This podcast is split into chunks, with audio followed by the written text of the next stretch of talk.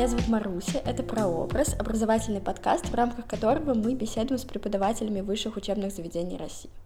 Сегодня у нас в гостях Сергей Владимирович Дубровский, преподаватель кафедры теоретической социологии философско-социологического факультета РАНХИКС. Здравствуйте, Сергей, спасибо большое, что пришли. А, и, наверное, первый вопрос. А расскажите, пожалуйста, где вы учились? Здравствуйте, Маруся. Спасибо, что позвали. Я закончил философско-социологический факультет Института общественных наук. Поступал я в другой институт. Поступал я в Институт государственной службы и управления персоналом на кафедру социологии и управления. Потом из-за реорганизации академии, э, когда различные институты и факультеты начали мешать между собой, со второго курса я оказался в Институте общественных наук, потому что наша кафедра переехала в состав Института общественных наук. Соответственно, со второго курса я учился вот в нашем институте. Вы учились в ИОНе, когда все только начиналось? Ну, наверное. Ну, не прям так, чтобы начиналось. Начиналось это на самом деле немного раньше, за пару-тройку лет, если не ошибаюсь.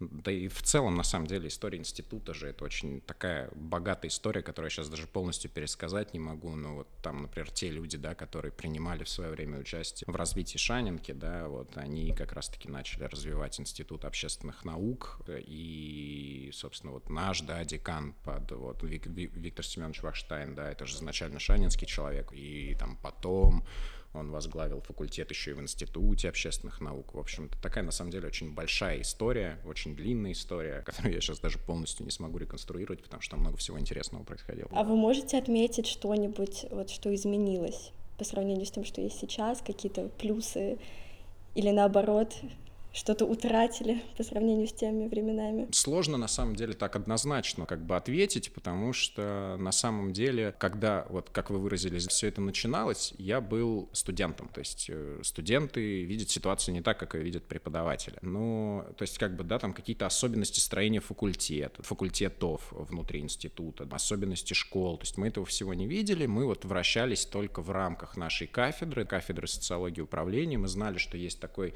философско социологический факультет, ну вот как бы дальше мы не вникали. То есть у нас были преподаватели, которые нам рассказывали про систему liberal arts, но как бы это все было настолько далеко э, от нас, что мы даже толком не представляли, что это вообще такое. И уже потом, там, в семнадцатом году, когда я, получается, ну, впервые зашел разговор, да, о моем трудоустройстве в академию, то есть вот после того, как я как раз-таки закончил университет, тогда я вот уже начал познавать э, вот эти вот особенности строения отделения Института общественных наук, различные э, факультеты, школы, знакомиться там с различными руководителями программ, различными студентами, руководителями структурных подразделений.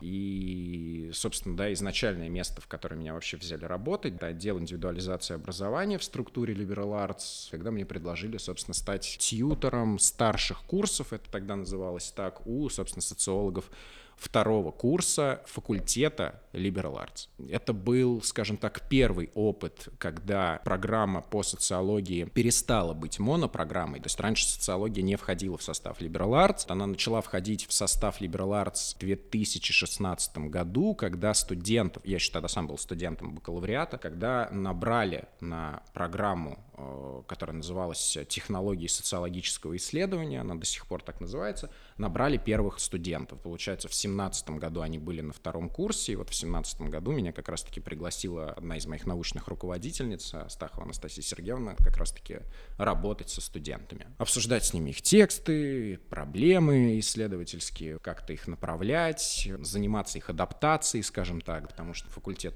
как бы сложно организованы, и, конечно, студенты а, иногда пребывают в некотором шоке от того, как здесь все устроено в организационном плане. И вот как раз-таки решили э, создать вот это вот тьюторское подразделение, чтобы мы как раз-таки занимались вот этими вот вопросами адаптации в первую очередь. У вас была сама цель вот преподавать изначально или просто так, опыт получить? А что значит и, и, изначально? Э, то есть, ну, в школе, да, когда я учился, я не хотел преподавать. Ну нет, скорее, когда вот вам предложили быть тьютором в этот момент. А, скажем так, до того, как мне предложили быть тьютором, я ассистировал одной своей преподавательнице, как раз-таки, мне эта тема очень понравилась. Это пер, впервые это случилось в апреле 17 года, я как сейчас помню эту пару, и вот тогда я понял, что да, я хочу преподавать. Да, мне интересно работать со студентами? Первое, что приходит обычно на ум, что социолог — это про анкетирование, это про опросы, э, те самые люди на улицах, которые вас опрашивают, в самый неподходящий момент звонят и так далее. Такой вопрос, как на самом деле? Вот социология, она про что для вас? Вот этот вот миф о том, что там социология — это про анкет, на самом деле связано с тем, как социология преподавалась в очень многих вузах на территориях России. Это связано с некоторым, ну, скажем так, ограничением знания, да, в этой области, и что в какой-то момент, там, когда во всем мире существовало там разделение на социологов и полстеров, людей, которые как раз-таки непосредственно проводят вот эти вот опросы общественного мнения, то в России почему-то социолог — это вот такой универсальный солдат, который вечно бегает с анкетой и пристает к другим людям. Как это на самом деле? Да сложно сказать, как это на самом деле. Нет, безусловно, мы занимаемся анкетами. Ну, просто анкеты — это, скажем так, лишь один, да, вектор развития, наверное, социолога, потому что, ну, как минимум, есть теоретическая социология, есть там прикладная социология, там строго эмпирическая социология. Есть э, маркетинговые исследования, где как раз-таки очень часто практикуются опросы. И социологи даже очень часто принимают участие в составлении этих маркетинговых опросов, хотя, ну, на самом деле, такие опросы опросы делают не только социологи. Но почему-то просто в какой-то момент любой опрос начали называть социологический опрос. Хотя на самом деле в большинстве опросов ничего социологического нет. Ну, с этим связано много различных мифических историй в истории социологии. Там, я не знаю, когда там про всякие статистические штуки рассказывали. Там журнал вот этот был Литерали, Литерали Дайджест, если я не ошибаюсь, назывался. Такая американская история, где, в общем, там впервые был использован один статистический метод. Ну, в общем, сейчас в подробности уходить, наверное, не надо этой истории. Но, в общем, чем занимаются социологи? Да? Есть социологи, которые занимаются наукой, есть социологи, социологи, которые занимаются прикладными исследованиями. Есть социологи, которые миксуют эти виды деятельности. Есть ученые-кабинетники, которые пишут статьи, которые там, я не знаю, анализируют научные труды, которым там, я не знаю, 500, 300, 150 лет.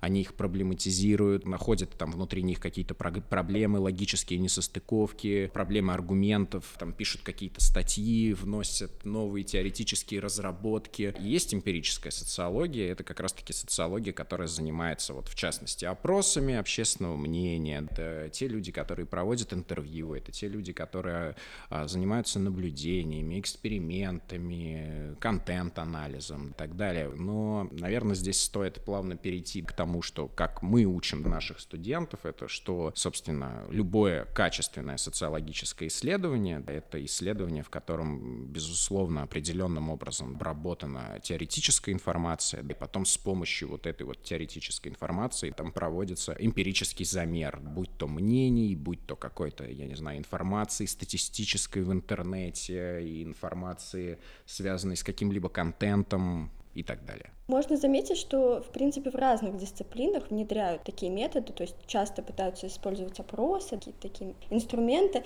но кажется иногда, что ты пишешь какую-то работу академическую, может быть, проводишь опрос, и кажется, что ты все делаешь неправильно, потому что никто не учит тому, как правильно составить опрос. Это большая работа, на самом деле, даже для... если кажется, что вопросы просты. Безусловно, создать хорошую анкету — это результат, на самом деле, очень таких длительных, вдумчивых трудов.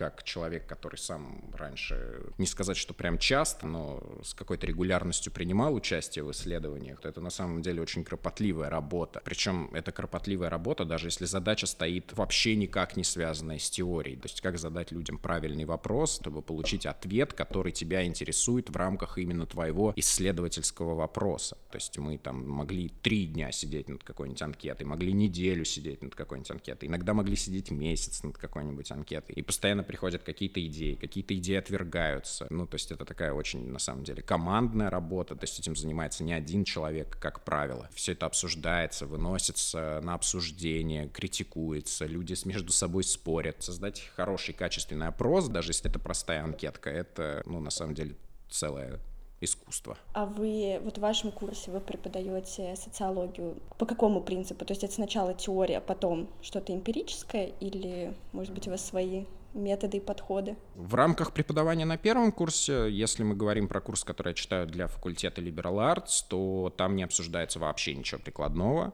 Это исключительно работа с ключевыми теоретическими сюжетами, которые развиваются с конца 19 века, в, моем, в моей учебной программе, получается, по конец 20 века. Для чего? Для того, чтобы сконструировать у студентов в головах, что такое социологическое мышление. И как раз-таки увести студентов от вот этого вот мифа о том, что социология — это про анкеты. То есть это в первую очередь работа с аргументацией, это работа с какой-то мыслью, это работа с текстом. То есть социология на самом деле, во всяком случае, в той традиции, да, в которой она изначально существует на, в Институте общественных наук, это история про такую очень текстоориентированную дисциплину. То есть мы работаем с текстами, мы работаем с первоисточниками, мы обсуждаем, в каких исторических контекстах эти первоисточники вообще были написаны, там, что повлияло на создание этого первоисточника или как этот первоисточник повлиял там, на развитие социально-гуманитарного знания в целом. То есть это такая одновременно историческая работа, в то же время это непосредственно работа, связанная с социологией, потому что если у студентов возникает идея провести социологическое исследование, хорошее, грамотно сконструированное социологическое исследование, то им нужно, как работает теория, для чего эта теория нужна и как теория помогает организовать качественное социологическое исследование. А как составляется программа по социологии? В ней есть ваше дополнение или это единый стандарт у нас в университете? Это очень хороший вопрос. На самом деле, как бы единого ответа нет. То есть э, раньше каждый преподаватель по социологии уделял внимание каким-то определенным сюжетам, например, каким-то теоретическим сюжетам, либо если у нас читали такие закоренелые практики, то они там уделяли внимание методам социологического исследования. Там очень много рассказывали студентам про что такое, что такое опрос, что такое интервью, когда логичнее использовать опрос, когда правильно использовать интервью, как организовать наблюдение и так далее. Были теоретики, которые читали исключительно, скажем так, теоретико-ориентированный курс, где обсуждались вот как раз вот эти вот самые ключевые сюжеты 20 века в истории как раз-таки социальной теории, в истории социологического знания и так далее. Потом, буквально, мне кажется, года три назад у нас была встреча вот э, с деканом, да, нашим деканом факультета Liberal Arts Мишиным Александром Борисовичем, который как раз-таки сказал, друзья, давайте мы будем унифицировать программу, чтобы каждый студент по социологии получал какой-то, скажем так, набор знаний, набор каких-то умений, вне зависимости от того, к какому преподавателю он попадает. Долго мы думали, что с этим делать, но в итоге были назначены кураторы курсов, кураторы курсов по философии, кураторы курсов по социологии, и, соответственно, наша кураторка курса, получается, Астахова Анастасия Сергеевна, она создала некоторую рамочную конструкцию, которая подразумевала под собой то, что есть набор классических концепций в социологической теории, которые, соответственно, должны знать студенты, попадая на курс по социологии на первом курсе Liberal Arts. Дальше есть список рекомендуемых текстов, с которыми студент может ознакомиться. И дальше преподаватели имеют право рассказывать о каких-то ключевых, опять же, теоретических сюжетах, связанных уже непосредственно с их интересами. Как-то так. Ну, слава э, тому, что есть вот учебный план, в котором там по социологии 28 часов, и этого вполне хватает, чтобы рассказать про какую-то классическую тему, про какую-то современную тему, и при этом уделить э, внимание тому, что интересно самому преподавателю. Это удобно. Я просто общаюсь с однокурсниками, слышу, что все равно программы отличаются, и условно мы, не знаю, можем обсуждать дюргеймы, например, а я вспоминаю, что я прихожу на курс по социологии, там, на первом курсе, и мне кажется, ну ладно, я там жду, что мы будем читать самоубийство, ну, потому что я про это слышала, я как-то к этому готова, мне кажется, что это э, что-то классическое, что-то фундаментальное, и то, что э, мы сто процентов должны затронуть. Мы в итоге читаем социальный факт, который для меня, ну, там, сложный текст, например, по крайней мере, на русском, и я в каком-то немножко э, шоке нахожусь, потому что вроде меня не смогли заинтересовать, ну, так по ощущениям, но и дальше быстро-быстро переходим к другим концепциям. Почему так происходит? Есть э, правила социологического метода, или как в России часто да, называется этот текст метод социологии, в котором как раз-таки идет речь про социальный факт, по большому счету, не зная, что такое социальный факт. Книга, которая называется «Самоубийство», является ну, бесполезной, просто потому что теоретическая интуиция Дюргейма содержится в методе социологии. Самоубийство — это результат эмпирических исследований Дюргейма. То есть, соответственно, я своим студентам рассказываю и про метод социологии, про текст метод социологии, и про текст самоубийства, чтобы объяснить как раз-таки, как теория связана с практикой. По вашему мнению, с какими работами нужно познакомиться каждому студенту? С какими работами познакомиться каждому студенту? Не, не уверен, что могу дать однозначный ответ. Наверное, я бы немножко от, по-другому ответил, если вы позволите. С какими авторами? Соответственно, есть некоторая классика. Это то, с чего начинается, да, во всяком случае, в традиции, в которой мы преподаем социологию. Это, собственно, текст, который называется «Левиафан». Это текст Томаса Гоббса, в котором впервые упоминается важный социологический сюжет, с которого как раз-таки начинается ключевой социологический вопрос. Это вопрос, как возможно общество. И на первой вступительной лекции по социологии я вот рассказываю студентам именно про этот текст, про теорию общественного договора, в которых вот как раз-таки формулируется вот этот вот важный социологический вопрос.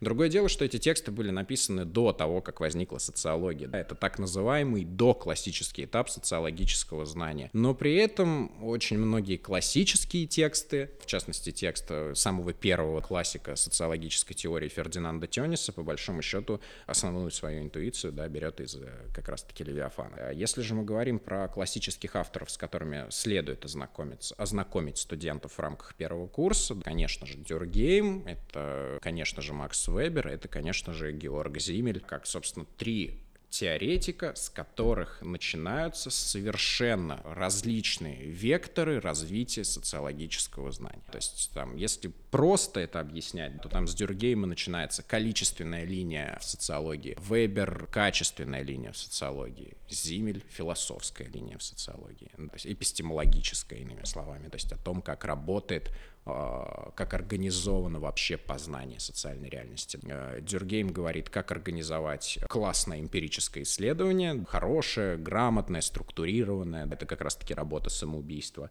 Э, Вебер говорит, что помимо позитивистского подхода, который практикует ранний Дюргейм, существует другой подход, основанный на баденской школе э, неокантианства. То есть это про идею о том, как философия проникает в социологию. И Зимель — это про еще одно направление в неокантианстве, про так называемое марбургское направление э, неокантианства. И, собственно, три вот этих вектора, да, они формируют как бы особый образ социологии и показывают, что социология на самом деле может быть очень разной. И, ну, в первую очередь показывает, что вот эти вот три теоретика определяют в начале 20 века облик социологии и при этом говорят о том, что социология выстроена на очень разных основаниях. Кстати, что касается э, Гоббса, Лока, Конта, я, например, читала э, их в курсе политологии. То есть, получается, здесь тоже такой симбиоз, и вы еще смешиваете социологию с философией. Uh-huh. Uh-huh. Каким образом, тоже, как, э, наверное, это влияет на программу? На выбор или на ту очередность, в которой вы преподаете? По политологии уделяются сюжеты, связанные, собственно, непосредственно с политической теорией. Так уж получилось, что социология неразрывно связана с политической философией. В итоге, благодаря политфилософской вот этой вот всей истории, возникает вообще социология. Это про то, как вопрос, как возможно общество внутри политической философии трансформируется в вопрос почему возможно общество внутри социологии. А если мы говорим, вот от вас прозвучала фамилия Конт, Агюст Конт — это человек, который, собственно, придумал слово социология. Ну, то есть изначально он сказал, что есть социальная физика, там потом он сказал, что есть слово социология, что социология должна стать высшей из гуманитарных наук, и при этом именно он, по большому счету, сказал, что социология должна быть выстроена по образцу, естественно, научного знания. И, собственно, как раз-таки ранний Дюргейм очень активно использовал эту логику как раз-таки вот в работе самоубийства, где анализировал статистические данные различных стран. Если мы говорим про то, как социология связана с философией, ну, на самом деле здесь есть несколько версий происходящего. То есть, если мы будем копать в историю социологии, то это,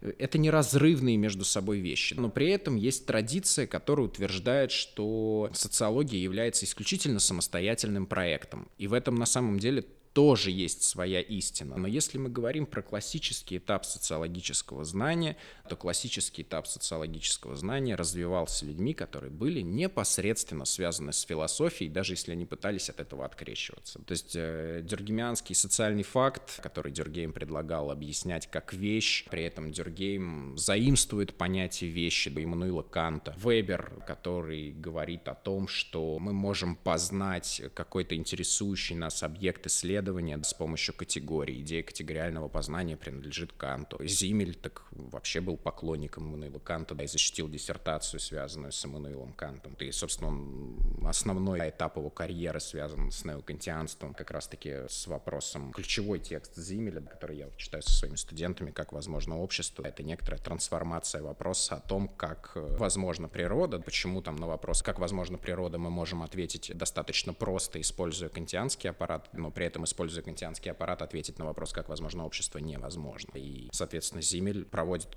очень качественную теоретическую работу и, собственно, дорабатывает концептуализацию Канта до того, чтобы она была способна описывать существование общества. И это предельно философский, на самом деле, вопрос, который как раз-таки проникает в социологию и становится э, таким, скажем, жизнеопределяющим вопросом для социологии, потому что, ну, как ни крути, социология очень уж сильно взаимосвязана с обществом, хотя не всегда. И когда я говорю «не всегда», это тоже тоже очень философская история. И, конечно же, если там студенты приходят к нам на курсы, говорят, что они знают, что такое позитивизм, то мы, конечно, пребываем в глубочайшем восторге, потому что позитивизм неразрывно связан с историей социологии. То есть а позитивизм — это изначально все-таки философское направление. И Иммануил Кант все-таки философ, никак не связан с социологией, но при этом он очень сильно влияет на познание социальной реальности, на вообще возможности познания социального.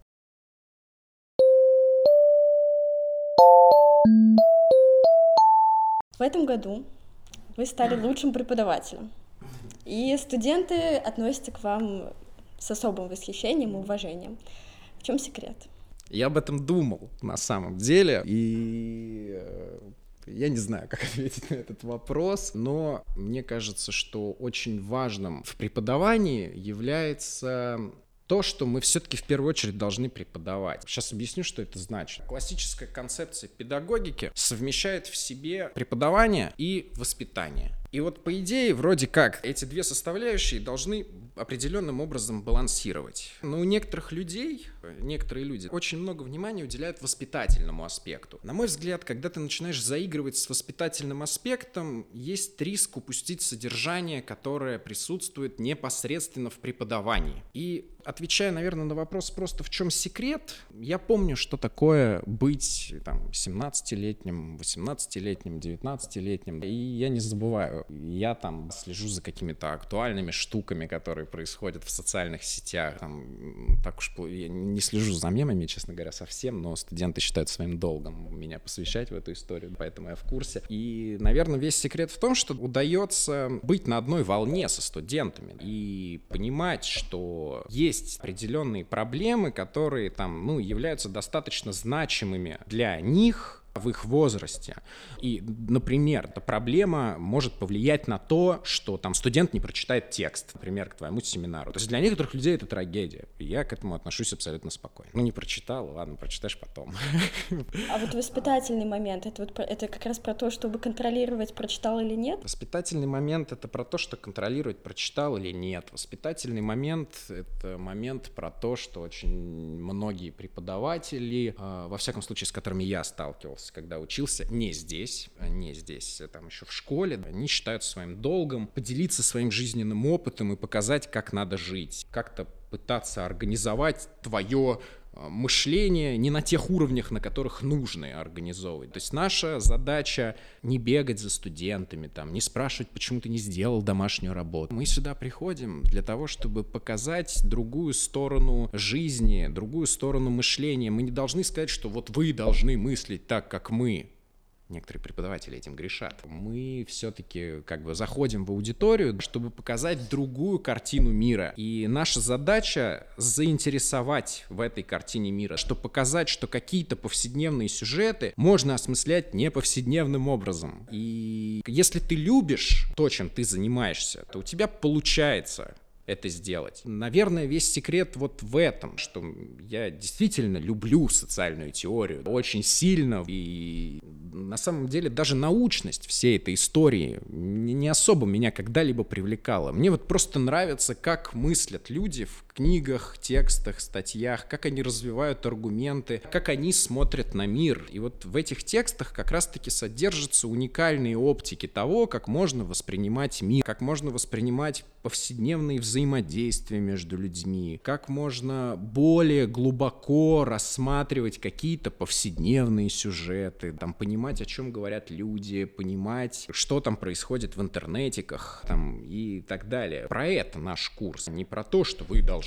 прочитать текст, там, его законспектировать, и только когда вы это сделаете, у вас все в жизни получится. Нет, это не про это, это про то, что можно смотреть на мир под другим углом, но при этом заставлять студентов это делать не надо. Потому что ты можешь настолько интересно рассказать о каком-то тексте, если ты любишь этот текст, что у студентов появится желание его прочитать, даже если они его не прочитали к семинару. Потом еще и выйти с тобой там, на улицу и обсудить этот текст дальше. И в этом секрет. Ну, мне кажется, во всяком случае, взрослые преподаватели, ну, взрослые, да, я имею в виду с огромным количеством жизненного опыта, это люди, которые забыли, не все, просто есть такие люди, преподаватели, которые забывают, что такое быть 17-летним студентом. И это проблема. И то есть зачастую, да, они рассказывают про то, как нужно жить, а не про прекрасности социальной философской там теории. Ну вот вы еще преподаете в лицее. Да. А как вы находите общий язык со школьниками? Уникальные технологии про то, как работать с студентами и про то, как работать с лицеистами, на самом деле не существует. Я работаю примерно одинаково. В лицее... Вы в старших классах, да?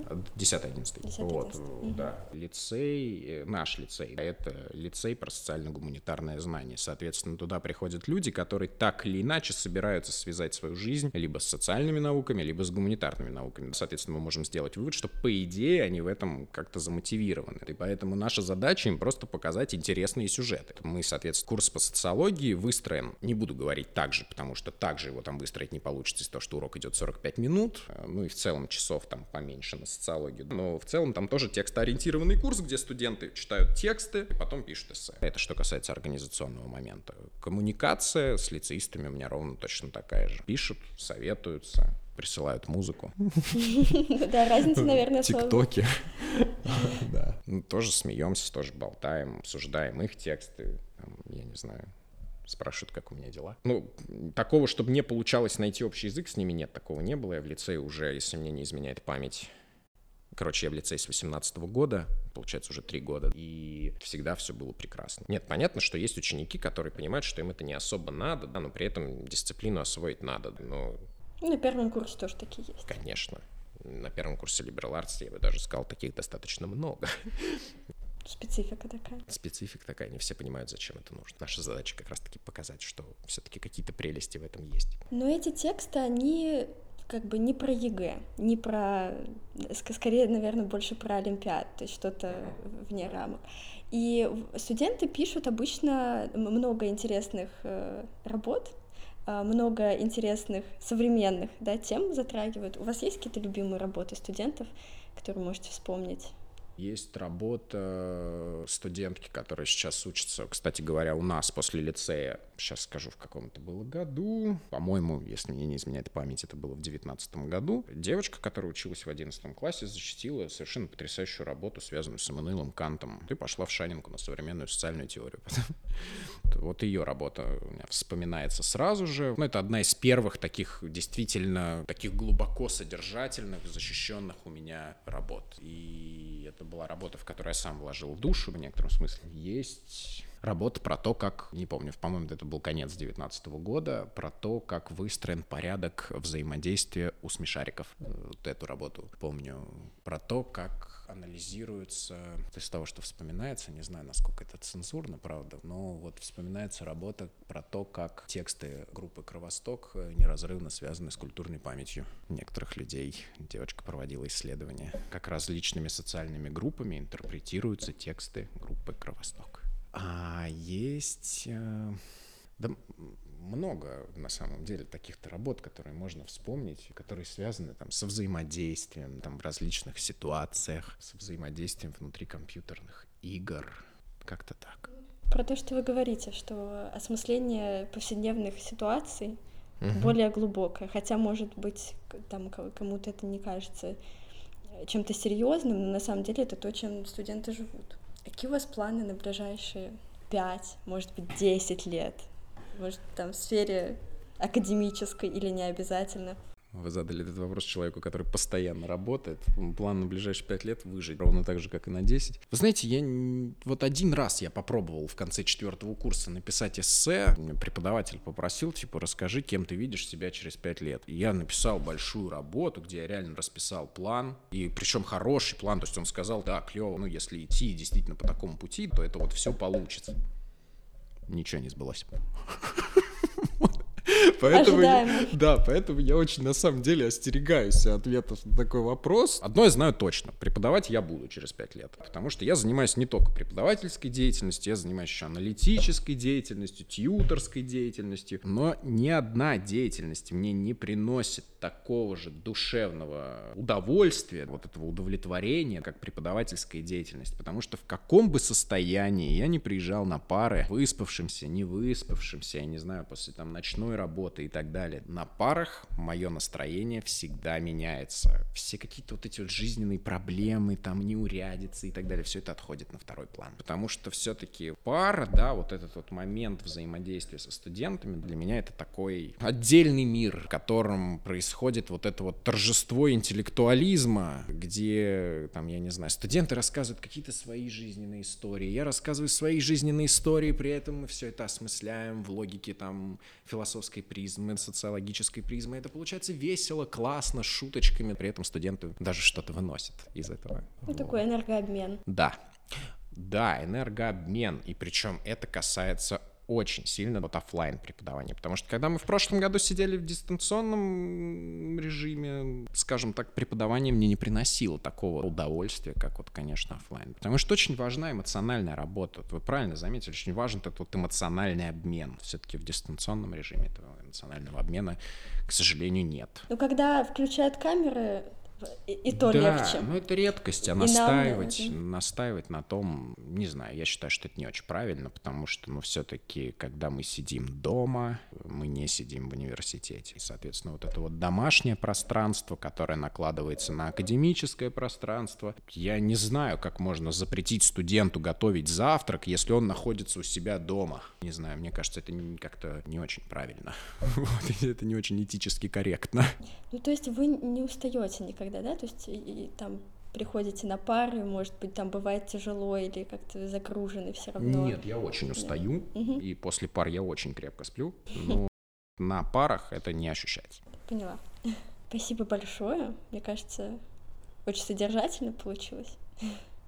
И разные темы мы затронули. Спасибо большое еще раз, что пришли, Сергей. Спасибо вам. Очень рада была с вами пообщаться. Взаимно.